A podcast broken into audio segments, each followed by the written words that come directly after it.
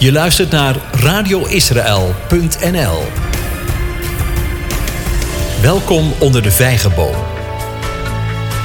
Leer je Bijbel lezen vanuit de Joodse achtergrond en tradities. Leer Jezus kennen als de Joodse Messias. Je gastvrouw en leraar is Debbie van Galen, hier op radioisrael.nl. Shalom, fijn dat je weer luistert. Deze aflevering is deel 2 van de reeks Daniel, het beeld van de wereldrijken. Vorige uitzending eindigden we met de overgang van het hoofd via de nek, het rijk van Babylon. En dan zijn we nu aanbeland bij het zilveren deel van het beeld, de borst en armen. Daarna gaan we door naar de koperen buik en benen. Bereid je voor op een reis door de tijd en wat voor effecten wij er vandaag de dag van zien. Die zijn niet mis. We behandelen in deze aflevering Daniel 2, vers 32 en 39. Daniel 2, vers 32 en 39 intensief.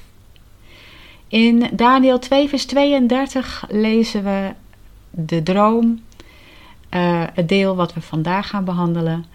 En wat we al eerder behandeld hebben, het hoofd van dit beeld was van goed goud. Nou, daar hebben we de vorige aflevering over gesproken. Zijn borst en zijn armen waren van zilver, zijn buik en zijn dijen van brons. Dat wordt deze aflevering behandeld. En Daniel zijn uitleg volgt in vers 39. Na u, koning Nebukadnezar, zal een ander koninkrijk opkomen, lager in waarde dan het uwe. Daarna nog een ander, het derde koninkrijk van brons, dat heersen zal over de hele aarde. Nou, even in het kort weer over het Babylonische Rijk van vorige aflevering. Dat werd dus uitgebeeld in het hoofd van goed goud. Die periode liep van 625 tot 538 voor Christus, dus in totaal 87 jaar, en besloeg de hele vruchtbare sikkel, ook wel vruchtbare halve maan genoemd, van het zuiden van Mesopotamië in noordelijke richting langs de Eufraat en de westkant van de Tigris. Daarna richting het westen en dan door naar het zuiden, door de Levant, langs de Middellandse Zee. En dan stopte het halverwege de Sinaï-woestijn. Dus dat is even de geografische aanduiding. Met andere woorden, het hele gebied waar de eeuwenoude internationale handelsroute liepen, die in het Heilige Land een flessenhals-effect vormde, wat voor roerige tijden zorgde in dat kleine gebied en een continue strijd om de controle ervan.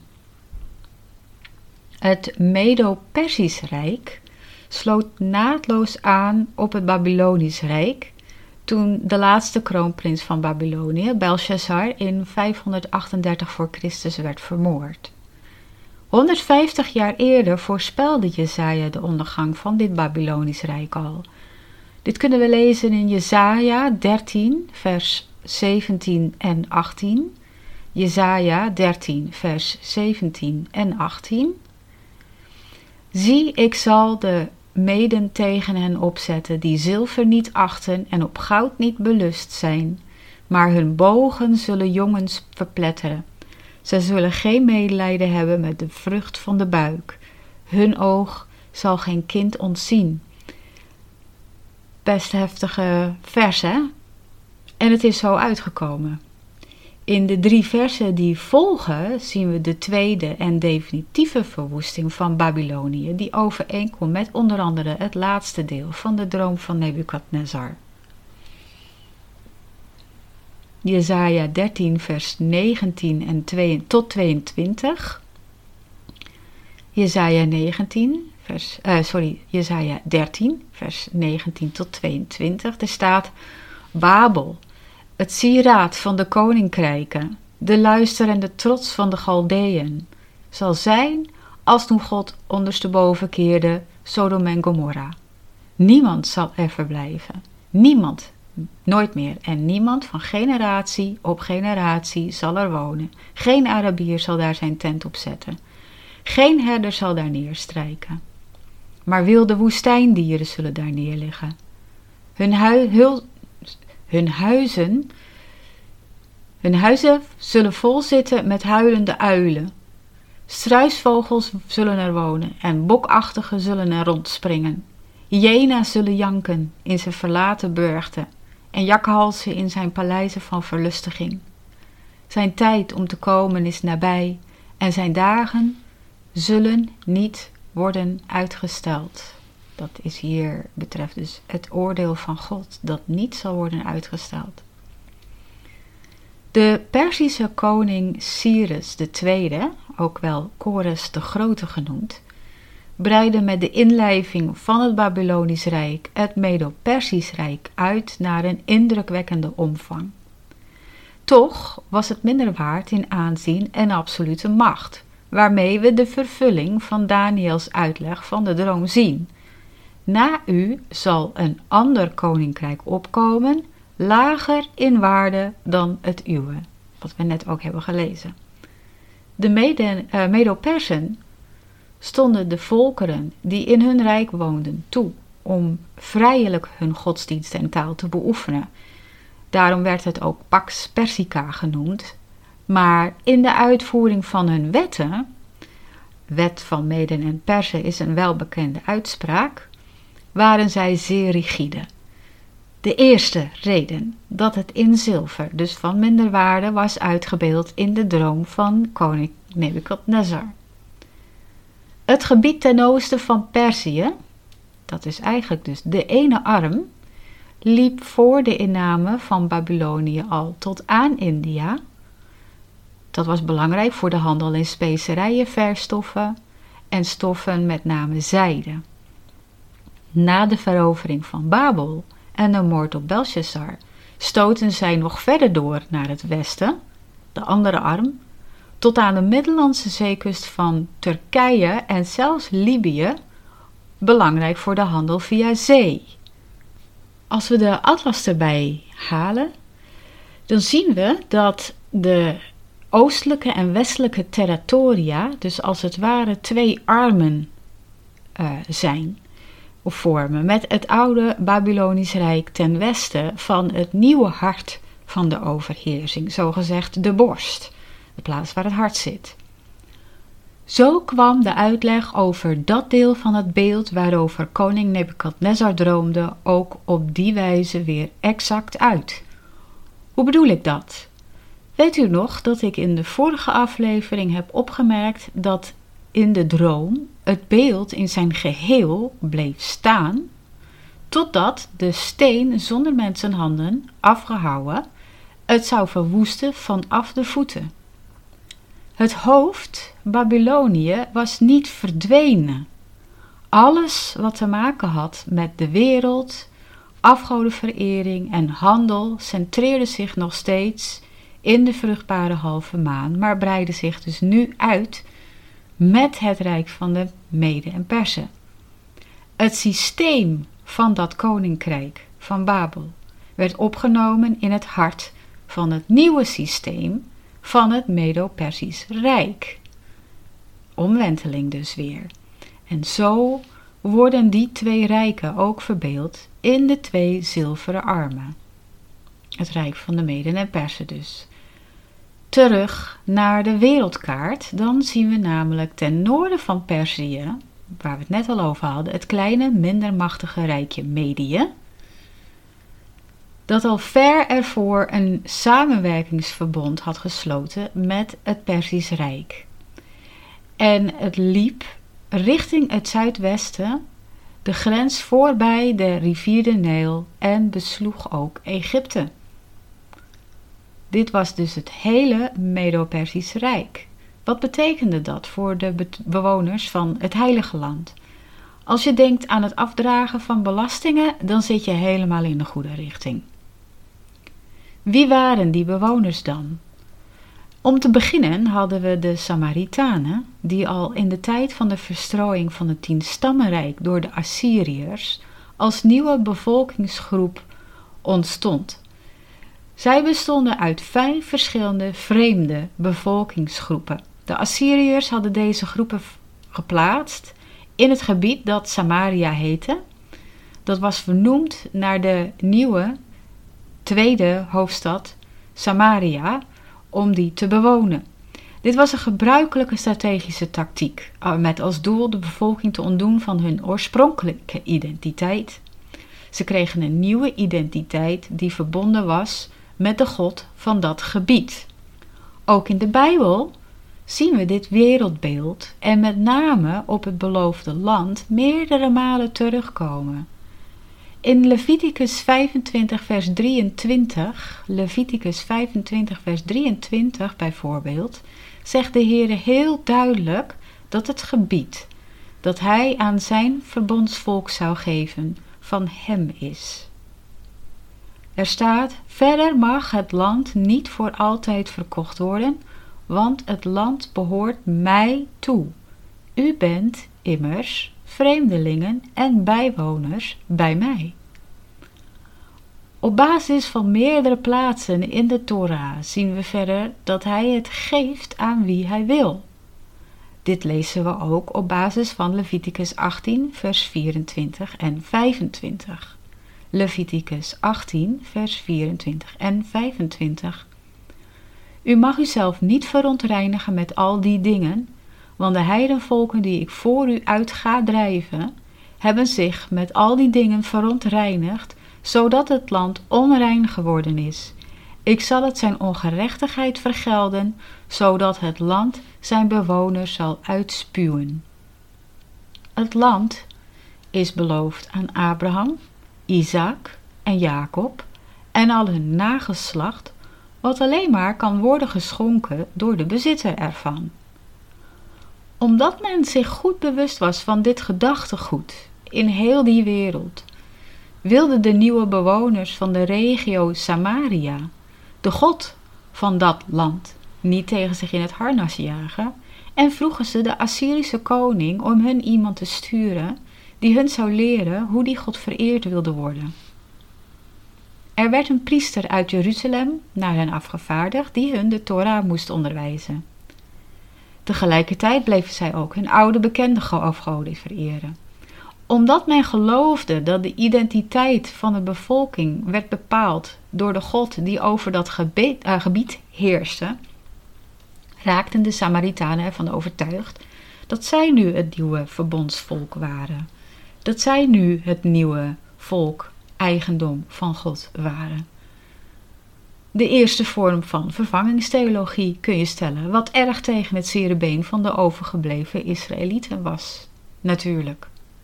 Daar werd het zaad voor de vijandschap tussen de Samaritanen en de Joden geplant. Een andere bevolkingsgroep die het gebied van Juda inpikte waren de Idumeërs, die uit het land van Edom kwamen. De nakomelingen van Ismaël en Esau, zoals je wellicht zult weten.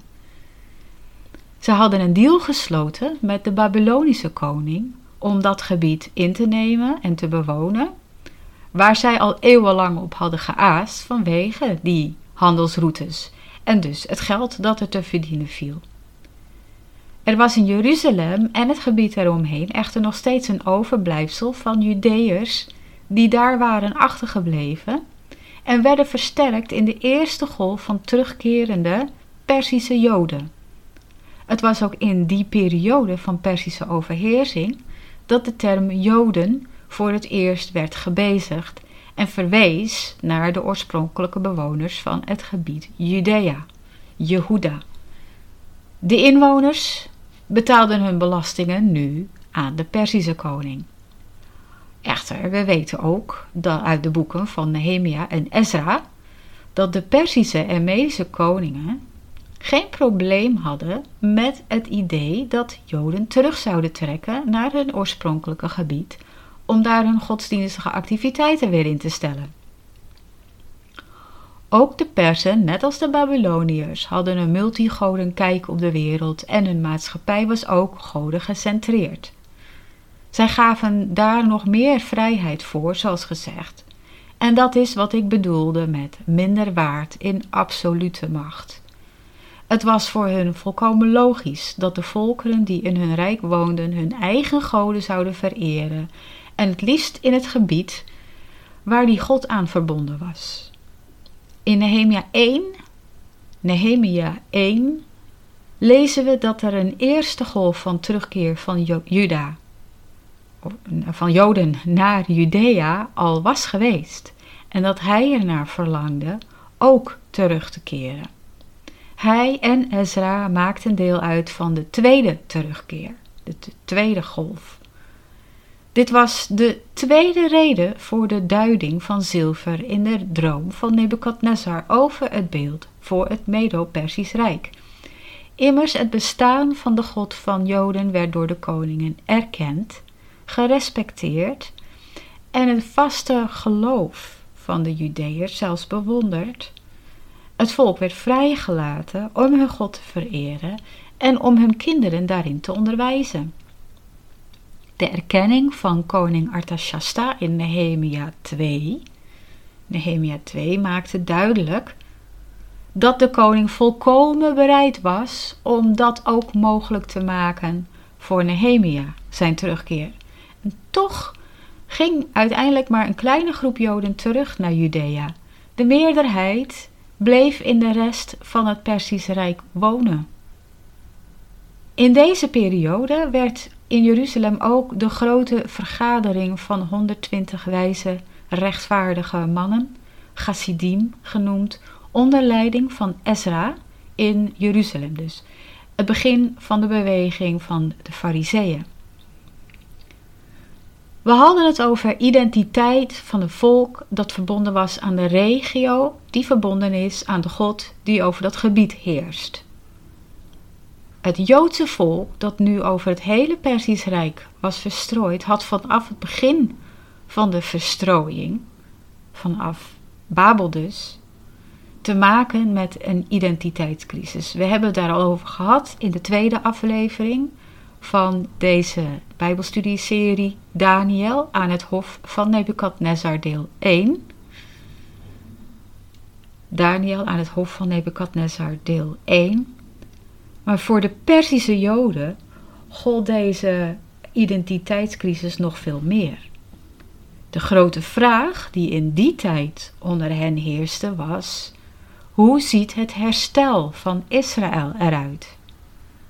De meningen liepen nogal uiteen. Ging het bijvoorbeeld om politieke grenzen en zelfbestuur of om het herstel van de tempel en de diensten volgens de Torah?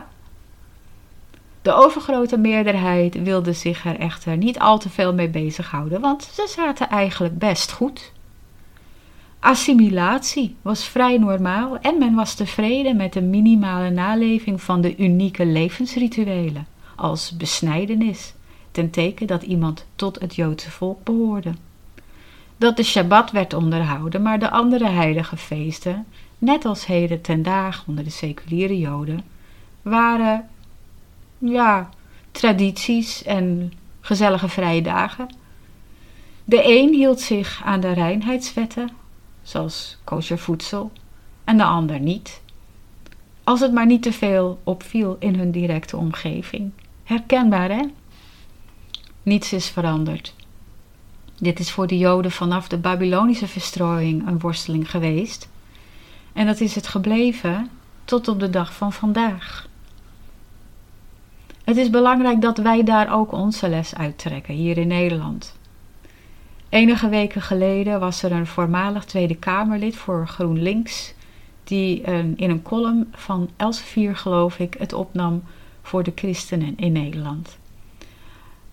Hij zei: Het christenpesten, dat al 60 jaar in Nederland aan de orde van de dag is, ook vanuit de overheid, moet maar eens afgelopen zijn.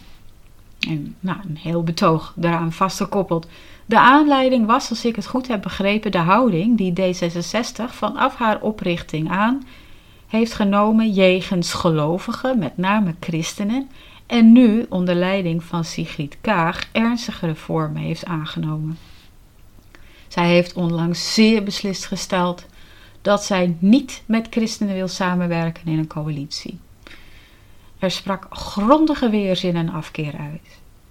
En nu is in de Tweede Kamer, twee weken geleden, een motie met grote meerderheid aangenomen om scholen hun predicaat bijzonder onderwijs te ontnemen.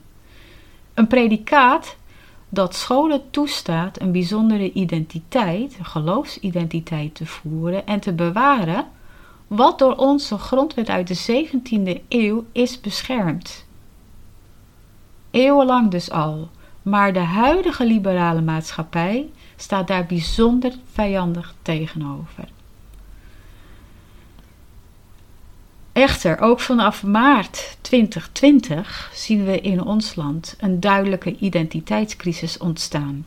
Ook onder de gelovigen, zowel joods als die uit de heidenen. Waaraan ontlenen wij onze identiteit? Aan onze cultuur? Wel of niet gevaccineerd zijn? Onze geaardheid? Aan de geloofsgemeenschap waartoe we behoren? Aan onze nationaliteit? Of aan Messias Jezus, Zoon van de Allerhoogste God en onze Verlosser? Ik hoop het laatste. Bovendien klinkt de vraag steeds luider onder Joden en gelovigen uit de heidenen: is dit niet de tijd van het absolute einde? Is de komst van de Messias als koning nu echt aanstaande?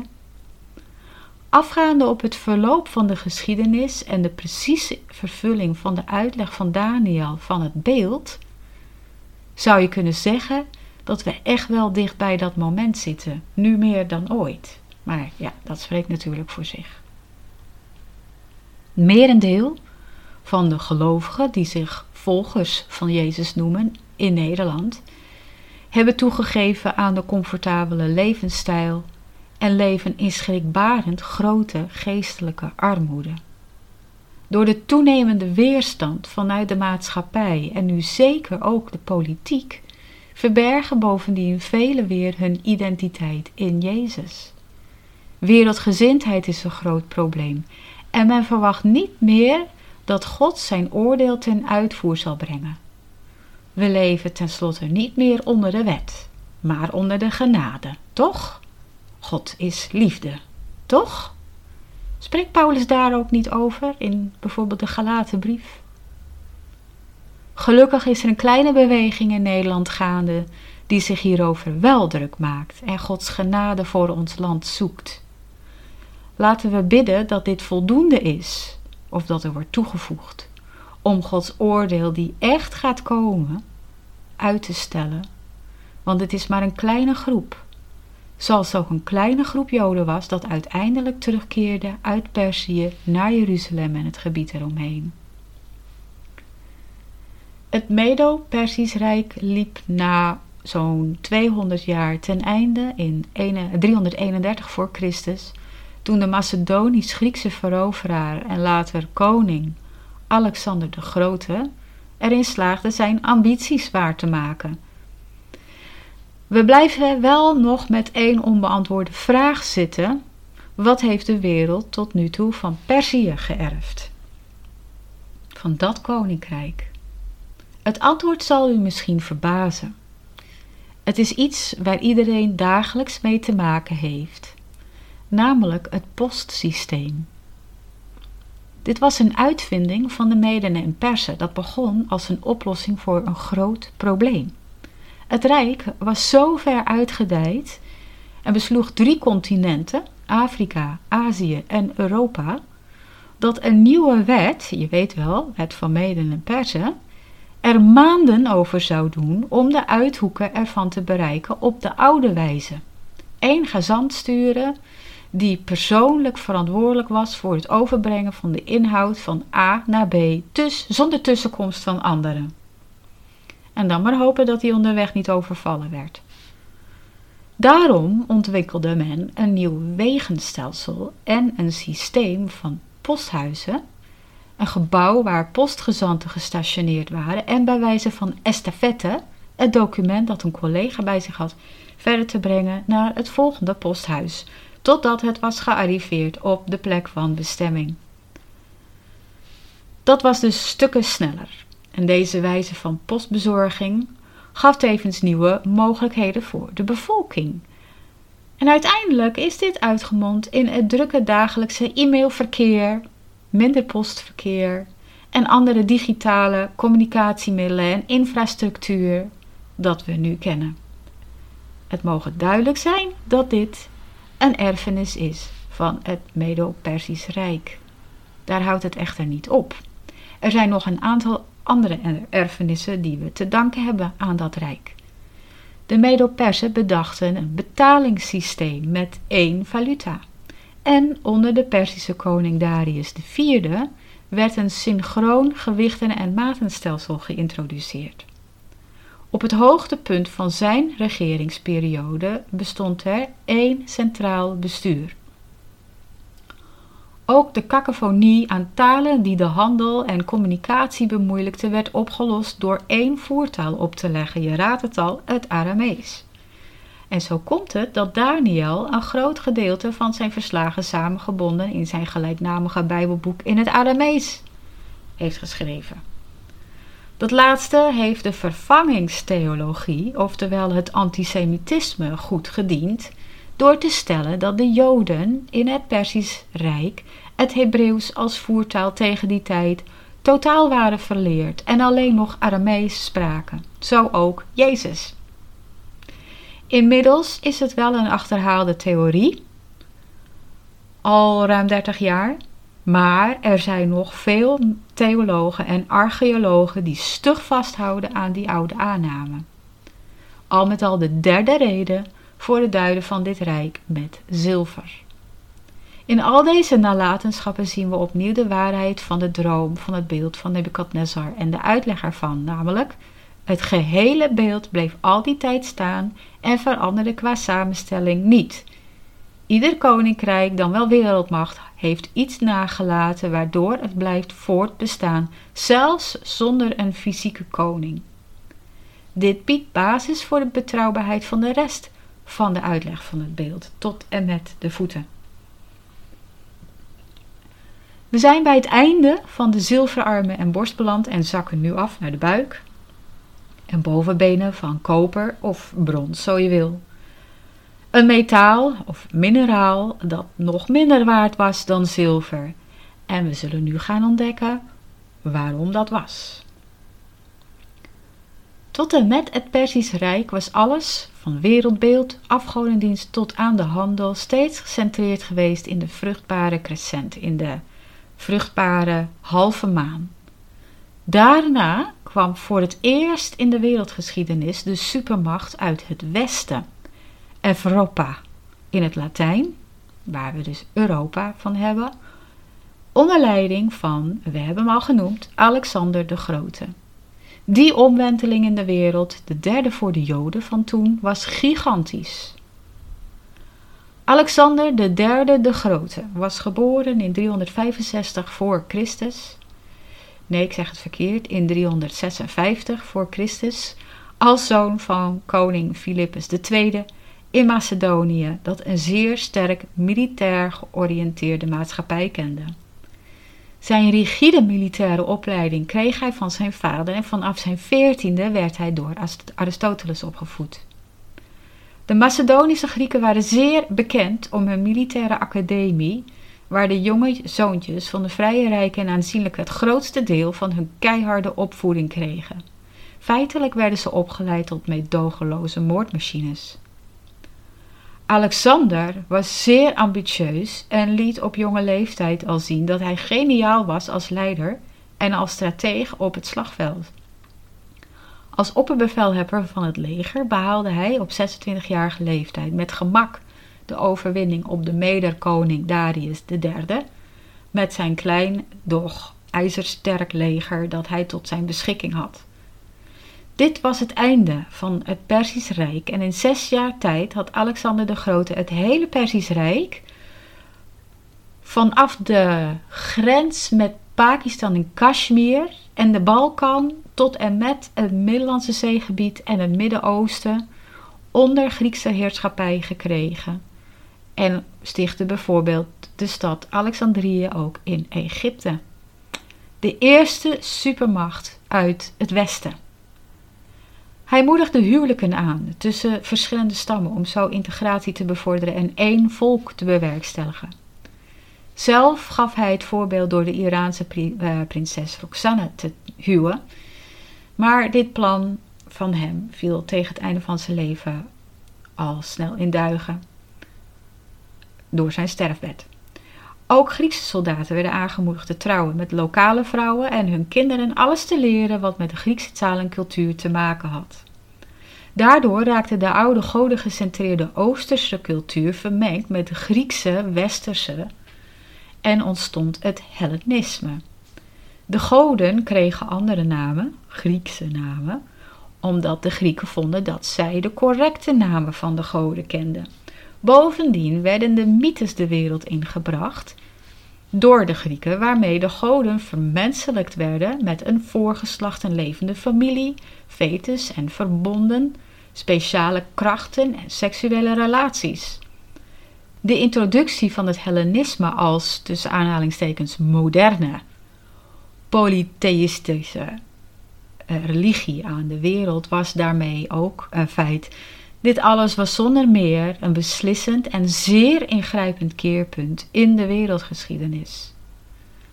Alexander de Grote was geen lang leven beschoren. Het was van hem bekend dat hij homoseksuele relaties onderhield, ook. En op zijn 32-jarige leeftijd, in het jaar 323 eh, voor Christus, stierf hij, nou je raadt het niet, in het paleis van koning Nebukadnezar II van Babylon. Inderdaad, ja, dezelfde koning die de droom of het beeld had gekregen wat door Daniel was verklaard. En hij stierf van een plotselinge en mysterieuze ziekte, waarnaar het uiteraard gissen is wat het precies inhield. Er zijn allerlei theorieën, maar het is niet te bewijzen. Waar we in Daniel 2, vers 32 en 39 Daniel 2, vers 32 en 39 lezen zijn buik en zijn dijen van brons. En na u zal een ander koninkrijk opkomen, lager in waarde dan het uwe. Daarna nog een ander, een derde koninkrijk van brons of koper, dat heersen zal over de hele aarde. Is het vooral van belang dat we op de Aramese grondtekst lezen, want daar staat namelijk niet buik, maar buiken. En dat maakt dat in het beeld er vier onderdelen van koper te zien waren: twee buiken en twee dijen. En dit komt overeen, inderdaad, met de Griekse Macedonische overheersing. Vanuit Alexander werd het opgedeeld namelijk in vier rijken. En koper, dus dat duidt op één wereldmacht. En die vier gebieden op de verdelingen van na zijn dood. De twee buiken duiden op de verschillende culturen en de dijen duiden op de geografische ligging van de macht, ten oosten en ten westen. Er zijn nog veel meer manieren en redenen om de twee buiken en dijen te verklaren, maar nu concentreren we ons even hierop Alexander de Grote had geen opvolger aangewezen, namelijk. Dus in plaats van vier zonen werden er vier generaals. Zijn eigen vier generaals, die na zijn dood de macht overnamen en die onderling ook uitvochten. Wat ertoe leidde dat het rijk opging uiteindelijk in twee grote rijken, aangestuurd door generaal Seleucus en generaal Ptolemeus. Zoals ik zei, de dijen. En die zich daarna allebei de titel koning hadden toegeëigend. De gebieden worden naar deze generaals vernoemd, dus krijgen we het Seleucidische Rijk in de vruchtbare halve maan en de Ptolemeïsche dynastie in het westen voornamelijk in Egypte en de Middellandse zeekust, inclusief het Heilige Land. Er bleef altijd strijd om gebiedsuitbreiding tussen die twee. Tot en met 201 voor Christus heersten de Ptolemeeën in het land en droeg Jeruzalem belasting aan hun af. En na die tijd kregen de Seleuciden de macht over dat gebied en droeg Jeruzalem belasting aan hun af. De reden voor de eeuwige strijd om het land, het heilige land, nou, dat lag voor de hand, namelijk de eeuwenoude internationale handelsroutes, oftewel geld. Wat betekende de opkomst van het Hellenisme voor de Joden in Israël en de overige bevolkingsgroepen, met name de Samaritanen en de Idumeërs of de Edomieten? Weet je nog? Het hele beeld heeft alles te maken met overheersing en ballingschappen van Israël. Dus daar moeten we ook echt goed naar kijken. De laatste twee groepen, de Samaritanen en de Idumeërs, hadden geen probleem om het Hellenisme te omarmen en te absorberen in hun levenswijze, of het nu de Ptolemeën of de Seleuciden waren, die heer en meester in dat gebied waren. Dat leverde hun op dat ze met rust gelaten werden door de Griekse overheerser. Bovendien verkregen de Samaritanen als tegenprestatie het recht om hun eigen tempel te bouwen op de berg Gerizim. De Idumeërs kregen als beloning een hoge status toegekend. Zij werden tot de nieuwe aristocraten van dat gebied gerekend. Deze absorptie en omarming was voordelig voor de andere lokale bevolkingsgroepen, omdat men daardoor in relatieve rust leefde. Maar de Joden daar zaten erg in hun maag met deze omwenteling. De worsteling met hun identiteit en de Griekse wetten en bijbehorende Hellenisme zorgde voor interne spanningen. Uiteindelijk, onder leiding van Nehemia en Ezra, was men tot een vijftal indicatoren gekomen waaraan moest zijn voldaan om te kunnen spreken van het herstel van Israël zoals geprofiteerd. Die vijf indicatoren waren dit. 1. Eén tempel voor één God versus assimilatie en afgoderij. 2. Unieke levensrituelen in gebruik, met name besnijdenis als teken van behorende tot het Joodse volk.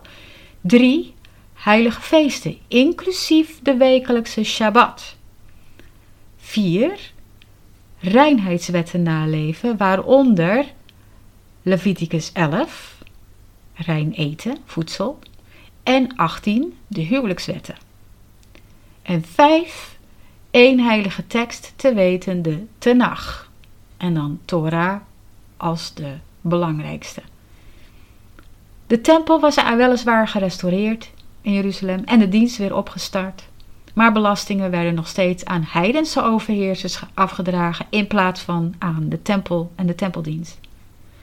In de periode die volgde werden er corrupte hoogpriesters aangesteld door de Grieken, die het Hellenisme dan wel aanprezen als modernisering van het Joods geloof en cultuur, dan wel het oplegden maar deze hoge priesters kochten hun positie. En tot en met de Tweede Tempelperiode bleef de discussie gevoerd worden over waaraan het herstel van Israël te herkennen was, onderwerp van vele debatten. Dat was vooral belangrijk vanwege de verwachting van de komst van de beloofde Messias, koning over koningen gesproken. De Griekse koning Antiochus IV, die zich Epiphanes noemde, wat betekent vlees geworden God, verscheen op het toneel. In de Griekse volksmond werd hij echter Epimanes genoemd. Mens is gek, betekent dat. Hij kwam met zijn eigen munt, waarop de tekst Basilius Antiochus, God gemanifesteerd, drager van overwinning stond. Dat maakt het problematisch voor de Joden om deel te nemen aan de handel en economie. Hoe kun je kopen en verkopen zonder dan je trouw aan de God van je voorvaderen te verlogenen? We kennen een verhaal die in de synoptische evangelie is opgetekend, die deze worsteling heel goed illustreert. Jezus werd gevraagd: Is het geoorloofd om de keizer belasting te betalen of niet? Hoewel het de religieuze leiders om te doen was hem te vangen op iets dat naar rebellie tegen de keizer leunde, misbruikten zij daarvoor die worsteling van loyaliteit jegens God die onder het volk heerste.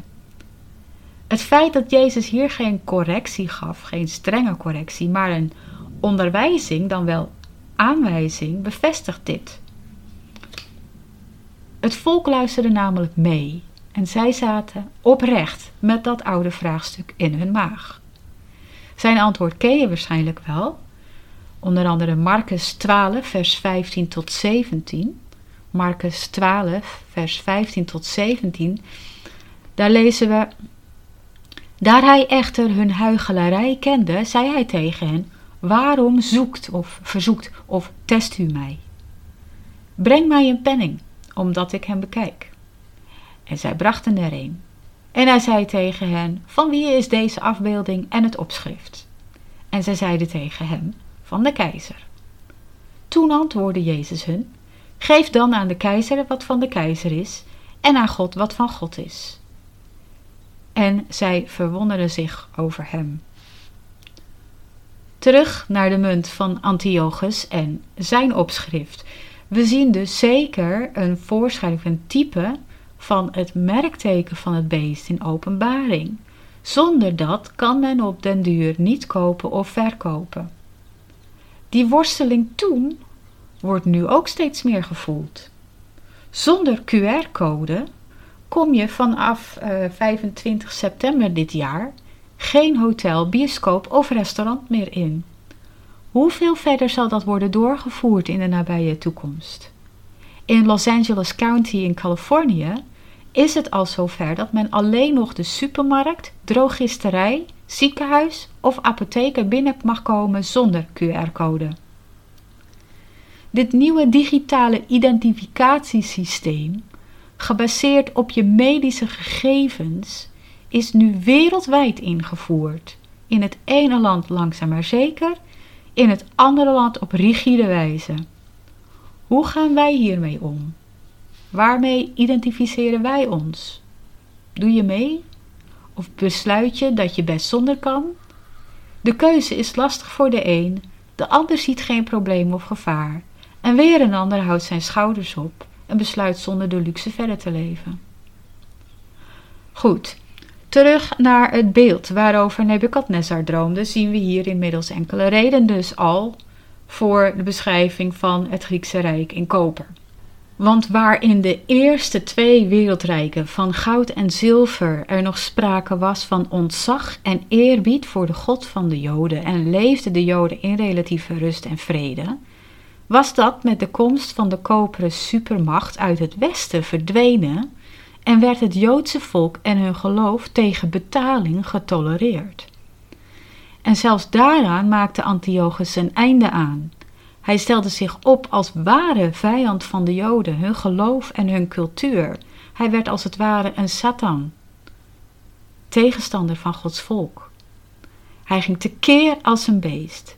Hij plunderde de tempel, stelde de offerdienst aan Zeus in op het altaar voor de Here en offerde er varkens op. Ook stelde hij een, richtte hij een altaar op in de tempel aan zichzelf, waaraan op zijn, eh, waarop op zijn verjaardag ook op moest worden geofferd aan hem. Hij verbood de besnijdenis en de Torah en dwong het volk varkensvlees dat geofferd was aan de afgoden te eten. De contouren van het beest, beschreven in Daniel en in Openbaring, wordt daarmee al zachtjes aan, nou ja, zachtjes, zichtbaar. De vraag voor de Joden kwam op: moeten wij ons hieraan onderwerpen? Of moeten wij bereid zijn te sterven voor ons geloof en onze identiteit? Als je meer over die periode wil weten, raad ik je aan Josephus Antiquities of the Jews te lezen. Koper staat symbool voor oordeel en dat werd ook zo ervaren door de Joden. Dit rijk duurde uiteindelijk tot 168 voor Christus en had daarmee 163 jaar geduurd. Ondertussen was Rome als volgende supermacht uit het westen al in opkomst. De vierde omwenteling voor de Joden vanaf de ballingschap uit Juda was in de maak. Dan nog over de erfenis van dit rijk. Wat vinden we vooral nu terug wat de Grieken ons hebben gebracht, behalve de architectuur en theater en kunst? Wel, om te beginnen onze denkwijze. Ratio en staplogica, dat wil zeggen analytisch en lineair of in chronologische volgorde. Ook de wijze waarop de Joden en de gelovigen uit de heidenen Gods woord lezen, bestuderen en interpreteren, is daardoor voorgoed veranderd. Dat is de laatste paar decennia op kleine schaal aan het veranderen, maar in merendeel blijft het Griekse denken, ook de kerkelijke theologie en zelfs, maar in mindere mate, het Jodendom beïnvloeden. Vervolgens de medische wetenschap, waarbij de Griekse mythologische god Asclepios nog altijd de hoofdrol speelt. Zijn symbool is de bekende staf die omwikkeld wordt door een slang die zich voedt uit een schaal dat weer symbool staat voor hygiëa, waar wij ons woord hygiëne aan te danken hebben, de Griekse godin van de gezondheid. Dit is uiteraard in onze tijd een opvallend aspect, wat nu wereldwijd wordt gebruikt om een nieuwe wereldorde, supermacht, zo je wil, te vestigen. Wederom zien we hoe de uitleg van Daniel over het beeld precies klopt en tot op heden nog steeds betrouwbaar is. Dat belooft wat voor de volgende onderdelen. Met al deze informatie om op te kouwen zijn we nu wel echt zo'n beetje aan het einde gekomen van deze aflevering Daniel, het beeld van de wereldrijken, deel 2. Over de armen van zilver en de koperen buik en dijen en hun erfenis. Wilt u reageren op deze uitzending of eerdere? Mail dan naar reactie.radioisrael.nl en ik zal zo spoedig mogelijk je beantwoorden. Wilt u mij uitnodigen voor een spreekbeurt of bijbelstudie? Stuur uw verzoek daarvoor naar info.radioisrael.nl Deze informatie vindt u overigens ook in de beschrijving van deze aflevering. Hiermee sluiten we deze uitzending echt af. Ik bid dat het u bijzonder inzicht heeft gebracht en tot zegen en versterking voor u is. De volgende keer zullen we de uitleg van Daniel over de onderbenen van ijzer gaan bestuderen en de erfenis ervan. Mijn naam is Debbie van Galen. Je luisterde naar Onder de Vijgenboom, het Bijbelstudieprogramma van radioisrael.nl. Hartelijk dank daarvoor. God zegen en vrede voor jou en lied groot.